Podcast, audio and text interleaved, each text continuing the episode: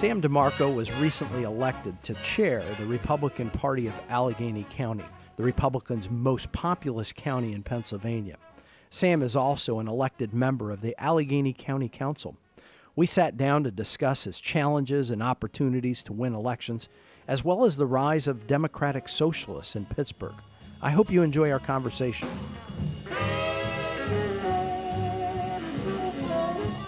Welcome to Brews and Views. I'm Matt Brouillette, president of Commonwealth Partners Chamber of Entrepreneurs, and I am in uh, the city of Pittsburgh. And I'm at the uh, Republican Committee of Allegheny County headquarters uh, with Sam DeMarco, uh, the recently elected chairman of the Republican Committee of Allegheny County. Sam, good to be with you. Good to have you here, Matt. Thanks for coming. Oh, my pleasure, and uh, congratulations on on your your recent uh, election uh, or condolences. I mean, I, I know it's all the same uh, many times over. But uh, uh, g- good luck to you in your new uh, your new role. Well, I thank you. It's probably a little bit of both. I mean, we have a big job ahead of us here, but I think the folks in Allegheny County, particularly the Republicans, we're up for it. Well, uh, we want to hear how you got here uh, because you are actually a sitting elected official as well. But let's let's hear about the, the man behind the politician here. And Sure. uh, wh- where'd you grow up, Sam? Well, I was born in Pittsburgh here. I was born and raised on Mount Washington, grew raised there, and then moved to Beechview. Joined the Marine Corps when I was 17 years old. Served four years in the Marine Corps. I was an avionics technician, which is someone that works on aviation electronics out of jet aircraft. Upon returning, I went to school at the Community College of Allegheny County, and then walked on to the Pitt Panther football team at the University of Pittsburgh in 1980. I left school and uh, I was a bit older, and I joined. I became a member of the building trades. So I was a guy that what they call the glazer. That's a guy that puts in windows, glass doors, architectural metals, and things like that. So, you, so you worked uh, within a union uh, at that time? Uh, yes, I was. learned A, I, wa- skill, I yeah? was a union glazer, and during Pittsburgh's Renaissance II building period, I helped and worked on the PPG Center, Okay. uh, Oxford Center, and what's known today as Mellon Center. It was the Dr- Dravo building back then. Okay. But so I was involved in building those. So when you go by, do you see I put in that window up there? I'm able to point to the spires down at PPG and know that I was one of the folks on the crews that used to work at those heights. oh my goodness, uh, I couldn't do that. But l- let's back up a little bit. Sure. So um, you uh, you decided uh, to to go into the Marine Corps. What inspired you, or was it like uh, I don't know what I want to do with my life? So let's go uh, see the world, I guess. You know what? I, I, I don't know. I think from an early age, and you watch the movies and you see television and things like that, you know, I was always fascinated by men in the military. Mm-hmm. And you always wanted to be a soldier, or for me, it was a Marine. Mm-hmm. You know, so when I had the opportunity, I joined the Marine Corps. And mean, let's face it, we have the best uniforms out there. Yeah. and what was your dad in the military that inspired that, or No, my dad Okay. served in the Air Force. Okay. All right. And so, uh, what about politics growing up? Was that a part of uh, your family life, uh, or where did politics kind of enter your bloodstream that uh, got you to this point? We'll get to all the various hats that uh, you you wear now, but Sure. uh, where did politics enter into your your thought life? I think uh, I was the oldest of six kids, and I think my family always encouraged me to get involved in things. My mother was actually a Democrat committee woman when I was growing up. My dad was a Teamster. He ran for business agent in uh, Local 249. Was not successful. So you were probably a registered Democrat uh, on your birth certificate. Uh, Well, they might have liked that. yeah. Okay. But when I was in school, ninth grade, I worked on the Richard Nixon campaign. I volunteered and went around and knocked on the doors of seniors to drop off absentee ballot applications for these folks so that they could request a ballot. How, did- how did your mom and dad let you do that? Oh, they didn't care. I think, you know, what, I think they, they had respect for me just as I have respect, you know, for my kids and my grandkids, and that uh, allowing them to form their own opinions, as long as they're utilizing critical thinking, and there's a reason behind the folks that they support. But see, I was always I talked about my uh, fascination with the military. The Democrats were always, in my opinion, weak when it came to national security and national defense. So when I turned 18, I registered as a Republican, and I've been one ever since. So, uh, uh, at a young age, you kind of had this this little bug, I guess. Uh, Yes, sir. Uh, handing out pamphlets for uh, uh, Richard Nixon, uh, for sure. Um, so you go into the military. I'm sure that only made you more staunchly uh, uh, Republican in many ways. Um, but you come back to Pittsburgh, And uh, as you said, you uh, got into the building trades, and uh, um, I, you mentioned this to me earlier uh, that you were you were trying to make uh, the the Pittsburgh Panthers uh, team at the time that Dan Marino was the quarterback. Yes, there. sir. I mean, I, I was a walk on on the 1980 Pitt Panther football team, which is one of the greatest college football teams ever put together. I mean, Pro Football Hall of Famers. Uh-huh. We had Danny Marino, Russ Grimm, Ricky Jackson. I mean, they had quite a few. They had 13 guys that year that were drafted into the pros. so, it's a, a, a tough team to make. Absolutely. So uh, have splinters. Yeah. Yeah. So uh, let, let's fast forward uh, here uh, to today. Uh, today, you're sitting here with, with many hats. Uh, one, you were elected a number of years ago as uh, the Republican uh, at large uh, member of the Allegheny County Council, uh, which is a different form of government from the vast majority of county governments uh, in Pennsylvania. How is Allegheny County structured? Uh, you know, in, in a different way than, than the vast majority of counties in Pennsylvania. Sure, let me explain. Uh, Allegheny County is a home rule county. Mm-hmm.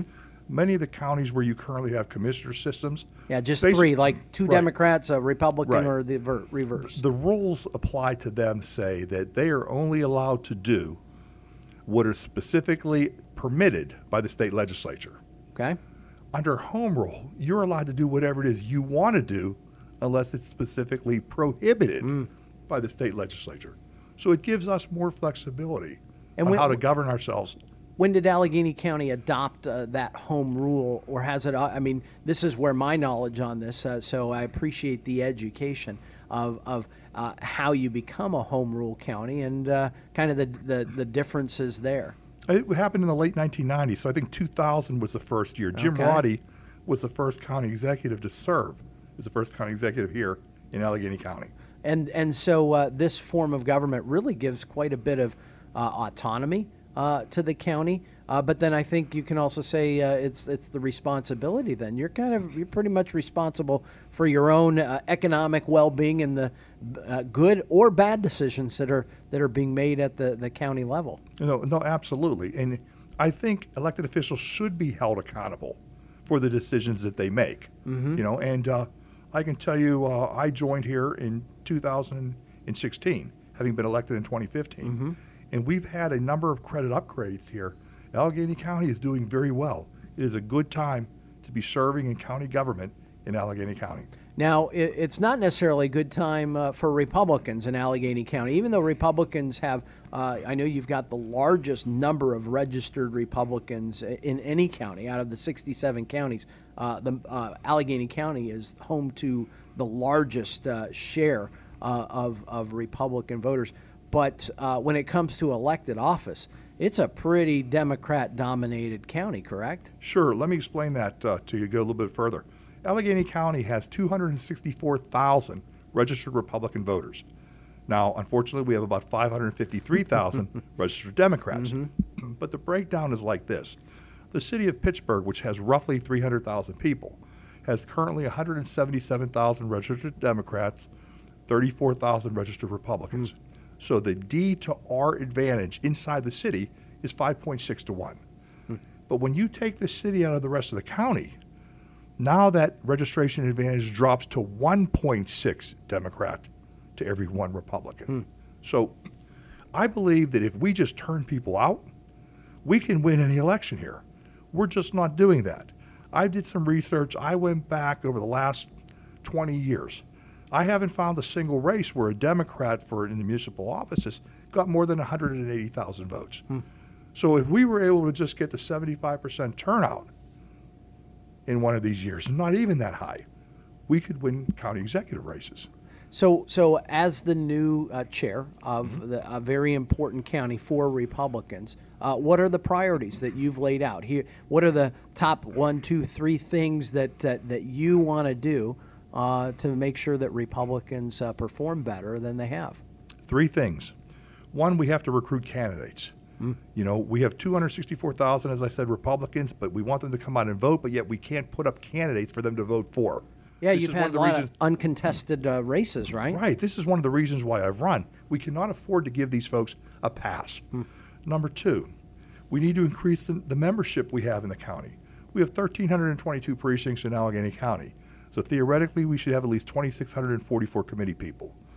I was given a list, 640 people, but yet in the recent two recent chairman elections, we had 324 vote in the first one, 370 vote in the second one. When you should have at max uh, complement 2,600? 2,600. Okay. So we don't have the foot soldiers on the street to be able to go door to door, to be able to do What, what do you the things attribute that, that, to? What do you attribute uh, kind of? Uh, I think we've seen just a, in general, a national decline of party involvement, and the institutions, uh, the parties themselves have certainly uh, declined. I mean, you just think even of of President Trump. I mean, he's you know he hasn't been an institutional Republican, uh, and even the Democrats, right? I mean, Bernie Sanders isn't uh, even a registered Democrat yet. He uh, pretty much took over that party in many ways. Um, so it, it's like it's a challenge, I think, for parties that uh, have been in the decline. Uh, how do you reverse that?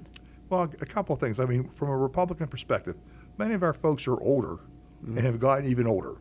And we haven't done the good job of bringing in the new folks, you know, the younger folks and new blood.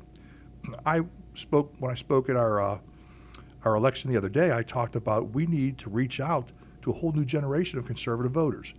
You know, but the Democrats are having a big recruiting push. They're acting like this is the 1960s we need to look at it as we did in the 1980s, where every young college man or, or woman is a prospective foot soldier in the conservative revolution. We need to bring these folks in. So I've already reached out and gotten the contact information of all of the young Republican chapters here within the Southwest uh, Pennsylvania region. The college Republicans, I've reached out to those folks, and when they come back from school, one of the first things I'll be doing, sitting down with every chapter and br- trying to bring these folks into the fold and get them engaged as well. So I'm sorry, I, I asked you for your the top things you're going to do, and I kind of cut you off. So the, the first one you said is to get people to uh, engage at the committee level. Well, the Uh, first thing yeah. I'm going to do, we need to provide candidates. Yep, So we need candidates, to aggressively sorry. recruit candidates to give somebody to vote for. Secondly, we need to take and increase our, our members. And one of the ways we're going to do that, I talked about we need to do that. I talked about the young folks. But also, I'm going to go to the pro gun, pro life, pro school choice groups. Their platforms, what their issues, they're all core tenets of the Republican Mm-hmm. platform.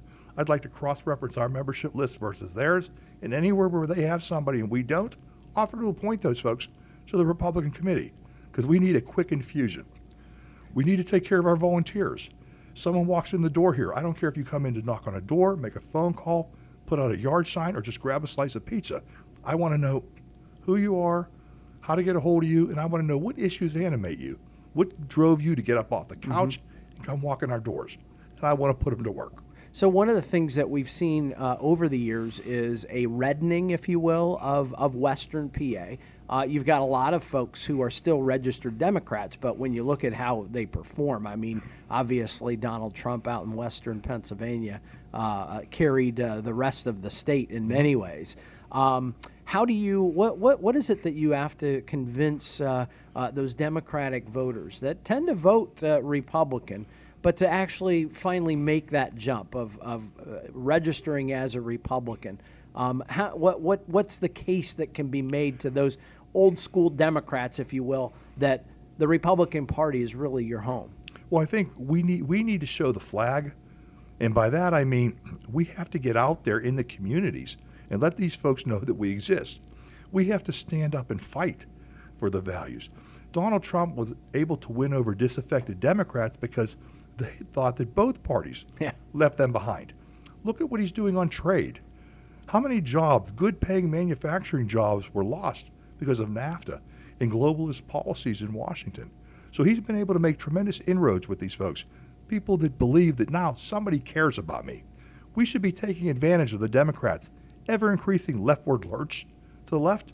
These folks are going to leave moderate Democrats behind.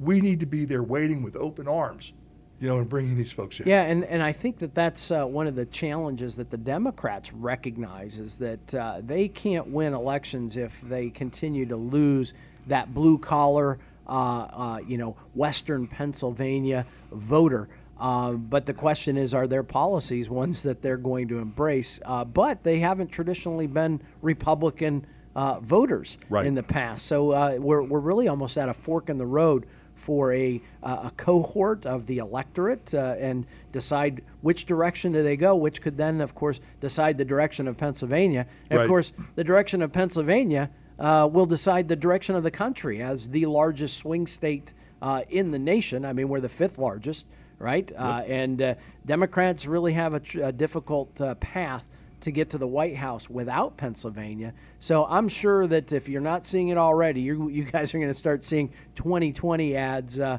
for the presidential election here very soon. And I, I guess your thoughts, uh, uh, Sam, on 2020. I mean, uh, as obviously uh, we're, we're uh, quite a ways away, more than a, a year away from the election.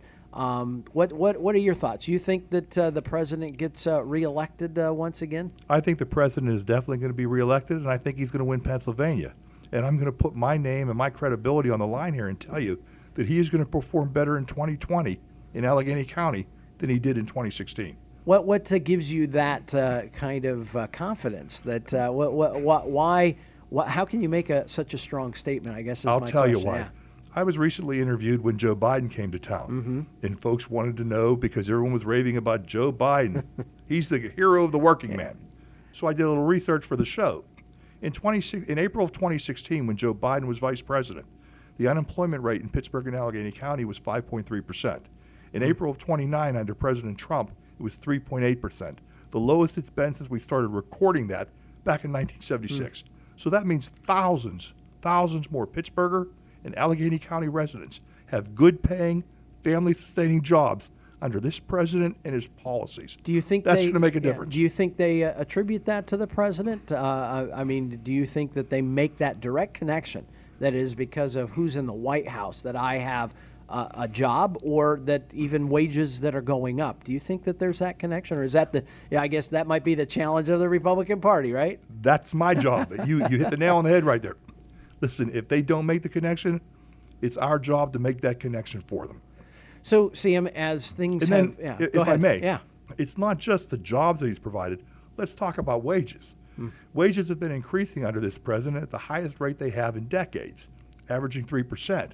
And I posed the question I said, if Joe Biden is going to have a problem because if he wants to talk about he's the hero for the working man, how does he justify Democrats' support for open borders, you know, legal hmm. immigration? Because low priced labor is what's suppressing the wages. So they have a quandary there. Hmm. You know, one of the things here, Republicans, we're the big tent. When we talk about people coming into the tent, we talk about people just being Americans. Mm-hmm. The Democrats slice and dice into all these different constituencies and then try to offer policies for each Yeah. and every one. have 16 categories of boxes Right, you, you have right. to check. Yep, so, yep. well, so Sam, as the as the western part of the state has been reddening, um, you do have these pockets. Uh, where it's a different kind of red. the Democratic Socialists uh, feel quite emboldened, uh, particularly in the city of Pittsburgh. You, of course, had uh, two longtime incumbent Democrats in the Pennsylvania House of Representatives, uh, uh, the Costa uh, cousins, correct? Uh, Yes, yep. uh, that they were defeated by two Democratic socialists. Uh, and then in this last primary, I think quite a few Democratic socialists uh, took out uh, incumbent uh, uh, Democrats. And then I think you even have a possible insurgency against the Democratic district attorney that the Democratic socialists are coming after. Um, how, how do you explain, I guess, kind of these polar opposites? Is this just where we're at politically, that Sure. the extremes are, are getting radicalized, if, if that's if you can do that? Uh, but uh, talk about the, the the rise of the Democratic Socialists. I think when we talk about both parties have their fringes, okay? And the Republicans went through this in 2010 with the rise of the Tea Party. Yeah, The Democrats are going through it now with the rise of the DSA. Now, the only reason I believe that they've been able to be successful is because they've been able to focus on tradi- in traditionally low turnout elections. Mm. The primaries.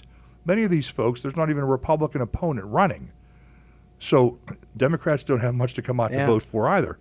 So these folks, they run an organized campaign. They bus people in from D.C., Ohio, New York, and West Virginia, and they put them to work, knocking on these doors, sending out postcards, making phone calls on behalf of their candidates. It's also, as you know, power of incumbency. If you're the incumbent elected official, you're doing your job.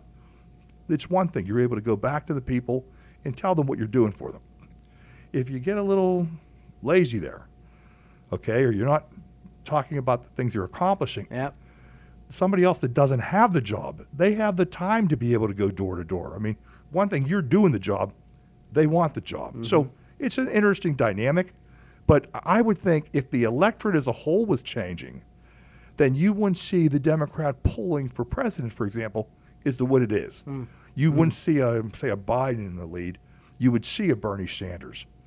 You know, Yeah. so See, but uh, and and it's where, of course, this is I think the influence of the media, right? They Mm-hmm. elevate the AOCs, and and we've got our own uh, uh, uh, Summer Lee and uh, Sarah Innamorato, who are those DSA candidates that are now in the the Democratic uh, caucus, Right. Uh, which I hear there are pl- uh, plenty of tensions uh, happening there because it is a I think a struggle for what does that party stand for. I mean, in in a age where you say that uh, Nancy Pelosi and Joe Biden are the moderate voices of the Democratic Party, uh, you see a significant, uh, uh, really a tectonic shift. Uh, I think far greater than the impact that the Tea Party had Right. on the Republican Party. In fact, you you could argue that the Tea Party actually was uh, calling the Republican Party back to its uh, uh, you know founding principles, if you will, of you know less taxation, uh, you know fiscal responsibility, which of course would be nice in, in this day and age of,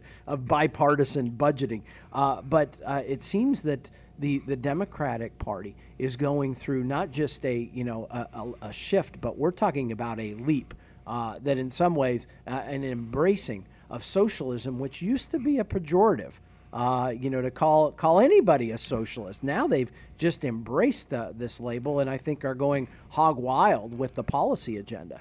if there's not a more uh, or a bigger indictment of the public education system, it should be the embrace of the term socialism Yeah. by many of the kids out there. I mean, we've had over As a history teacher, I'm very offended that they haven't Well, taught that. There yes. you go. That's right. over 100 million people lost their lives in the 20th century, you know, under socialism and communism here, and these folks don't understand what Mm-hmm. it is. We have the vivid uh, example of Venezuela. Yeah. I mean, people eating their pets, eating Oh, but that's not what we're really about, You know, Sam. That's what right. they are. They Yeah, talk yeah. about. They, they'll try to talk about. Hey, we want Nordic, like Yeah, Sweden or Norway, right, right. Denmark. They're- they're not Those aren't socialist. socialist Yeah, companies, right. countries, right? They embrace free markets sometimes more than we Yeah, do. yeah. And again, it, there's a, a degree of ignorance here. I don't think anybody has done more to tarnish the reputation of Boston University's economic degree than AOC. you know, uh, we need we need, but our job we need to help educate and inform. One of the things that I always thought was interesting, 2012 when Romney ran, they spent almost a billion dollars. But the way we run elections today, Matt, we run them where we spend them all on the candidate. So what happens is if the candidate wins, great. We have a, somebody's in office. If he loses, we wasted a billion dollars. Why can't we take and spend $500 million on the candidate and $500 million educating the public on the issues? Yeah. You know, because then, whether you win or lose, at least you hope that there's a, a residual effect from the education you tried to provide, and someone understands it. No, socialism is not quite a good thing. There is no free lunch. Oh, you know what? We'll promise to give kids and pay off their student debt here. they'll think it's a good deal, then they'll spend the rest of their lives paying off everybody else's. Yeah. Do you know what I mean? It's just. Yeah. Well, uh, Sam, I, I appreciate your sitting down with me here on the very front end of your tenure as the uh, the chair of the Republican Committee of Allegheny County. I wish you well. Uh, you have a huge task in front of you. Uh, so hopefully it will be, uh, you know, at the end of this, it's a congratulations, not a condolences, uh, but that uh, look, uh, I, you, you've got a, a, a tr- tremendous opportunity and a great threat, of course, right? Uh, with that uh, comes, uh, and I appreciate your sitting down and maybe we'll do this, uh, you know, a checkup uh, in a year or so and see how uh, see how things have been going here in Allegheny County. I look forward to it. Thank you, Matt. Well, thank you for joining me.